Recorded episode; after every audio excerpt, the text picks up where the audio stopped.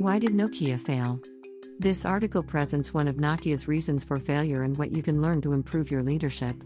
A concise timeline of Nokia's important moments. In October 1998, Nokia became the best selling mobile phone brand in the world. Nokia's operating profit went from $1 billion in 1995 to almost $4 billion by 1999. The best selling mobile phone of all time, the Nokia 1100, was created in 2003. In 2007, Apple introduced the iPhone. By the end of 2007, half of all smartphones sold in the world were Nokia's, while Apple's iPhone had a mere 5% share of the global market. In 2010, Nokia launched the iPhone killer but failed to match the competition. The quality of Nokia's high end phones continues to decline. In just six years, the market value of Nokia declined by about 90%. Nokia's decline accelerates by 2011 and is acquired by Microsoft in 2013. Nokia's demise from being the world's best mobile phone company to losing it all by 2013 has become a case study discussed by teachers and students in business management classes. When explaining Nokia's fall, many observers found three reasons. 1. Nokia's technology was inferior to Apple's. 2. The arrogance among top level managers. 3. Lack of vision. In order to understand its rapid downfall from its position as a world dominant and innovative technology organization, Tim Vuori, assistant professor in strategic management at Aalto University, and Quy Huy, professor of strategy at INSEAD Singapore, conducted a qualitative study. The results were published in the 2015 paper Distributed Attention and Shared Emotions in the Innovation Process How Nokia Lost the Smartphone Battle. The study consisted of interviewing 76 Nokia top and middle managers, engineers, and external experts and conducting in depth investigations. Here is what Mr. Huy and Mr. Vuori found. At that time, Nokia suffered from organizational fear. The organizational fear was grounded in a culture of temperamental leaders and frightened middle managers. The middle management was scared of telling the truth because they feared being fired. Top managers were afraid of the external environment and not meeting their quarterly targets. Executives were afraid to publicly acknowledge the inferiority of Symbian, Nokia's operating system. They knew it would take several years to develop a better operating system that could compete with Apple's iOS. Top executives were afraid of losing investors, suppliers, and customers if they acknowledged their technological inferiority to Apple. Top managers intimidated middle managers by accusing them of not being ambitious enough to meet their goals. Top management was lied to by middle management who felt telling the truth was useless. Top managers lacked technical competence, which influenced how they could assess technological limitations during goal setting. By comparison, the top engineers at Apple were all engineers.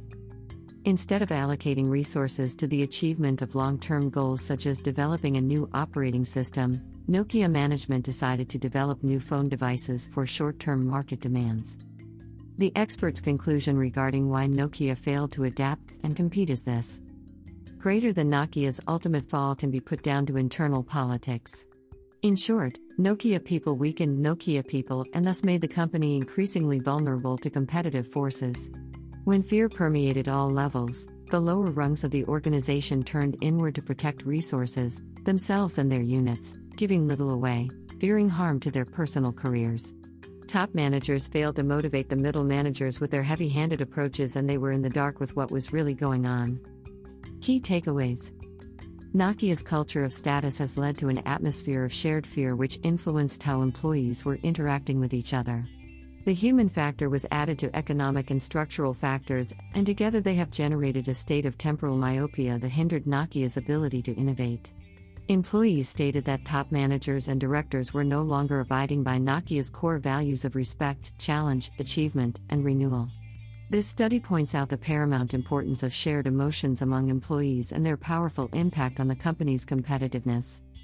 What steps should leaders take to keep themselves connected to their employees and be aware of their emotions and state of mind? Greater than in a world dominated by digital transformation, leaders should understand that operating with the old mindset will not help their companies face customer behavior changes or new types of competition, more aggressive and more diverse. Having the power of constantly challenging the status quo will allow leaders and their organization to embrace a culture of change. Collaborative leadership style will be mandatory, the policy of closed doors will die quickly. Innovation process should be encouraged at all levels, but for this, leaders have to learn again how to properly listen to their customers, partners, and employees. Before being able to understand their employees' emotions, leaders will have to become more mindful. Emotional intelligence in action will not be just a competence nice to have, will become mandatory, especially when at the decision table leaders will have a mix of generations, including millennials and Z. In the end, leaders should master the power of taking responsibilities for bad decisions, failed innovation, lost market share despite the danger of losing their status, role, bonuses. Learning fast from failures or from other companies' failures will help leaders repair, minimize risks and damages, and design better services and products. Middle managers will need more courage to challenge the CEO or senior leadership for the benefit of the whole organization, and to accomplish this, HR should act as a real business partner and mitigator. Microsoft learned from Nokia's mistakes and changed its culture. In 2014, Satya Nadella became the current CEO of Microsoft, following Bill Gates and Steve Ballmer. The most important change that Satya brought to Microsoft was shifting the company's culture. He says that his job as CEO is to create a culture that focuses on listening, learning, and harnessing individual passions and talents. Satya also placed employer empowerment at the core of Microsoft's culture. Company culture is not to be taken lightly. In fact, company culture is a major factor that contributes to the company's development and ability to compete and be successful. Company culture starts at the top and grows at the bottom. It includes mission, values, environment, ethics, expectations, overall mood, goals, etc., but unless the company's leadership fully embraces them, they are just beautiful but empty words. Leaders must embody the company's values and be role models for their employees. Here are 10 interesting facts about one of the world's most loved phone brand. 1. Today, well known for its phones, Nokia originally started off as a paper production company in 1865 in Finland. The company was established by mining engineer Fredrik Idestam on the banks of the Tammerkoski Rapids in the town of Tampere. In 1868, Idestam built a second mill near the town of Nokia. This mill was then transformed into a share company, in 1871 by Idestam, with the help of his close friend Leo Mechelin. They renamed it the Nokia Company. 2. The name Nokia is derived from the river Nokianvirta, on the banks of which the company was established. Nokianvirta itself was named after an old Finnish word, which originally meant sable. 3.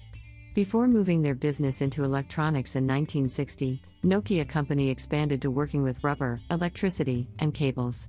Nokia rubber boots become a bona fide design classic, still on sale to this day, though the company no longer makes them. 4. The well known Nokia tune, which was the most commonly known identifying feature of the phone, is said to be based on Gran Vals, a 19th century guitar work of a Spanish musician, Francisco Tarrega. This work was well known as the Nokia tune, since people found the original name hard to remember. Around 1998, Nokia also renamed the tune as the Nokia tune in their phones. 5. Nokia is very careful about not including the number 4 in any Nokia handset model that is retailing in Asia, as the number is considered to be unlucky by many in this particular region. 6. According to the Fortune List 2006 survey, Nokia was the 20th most admirable company in the world. 7. Nokia smartphones today pride themselves on the quality of their camera. It is therefore interesting to know that Nokia is currently the world's largest digital camera manufacturer.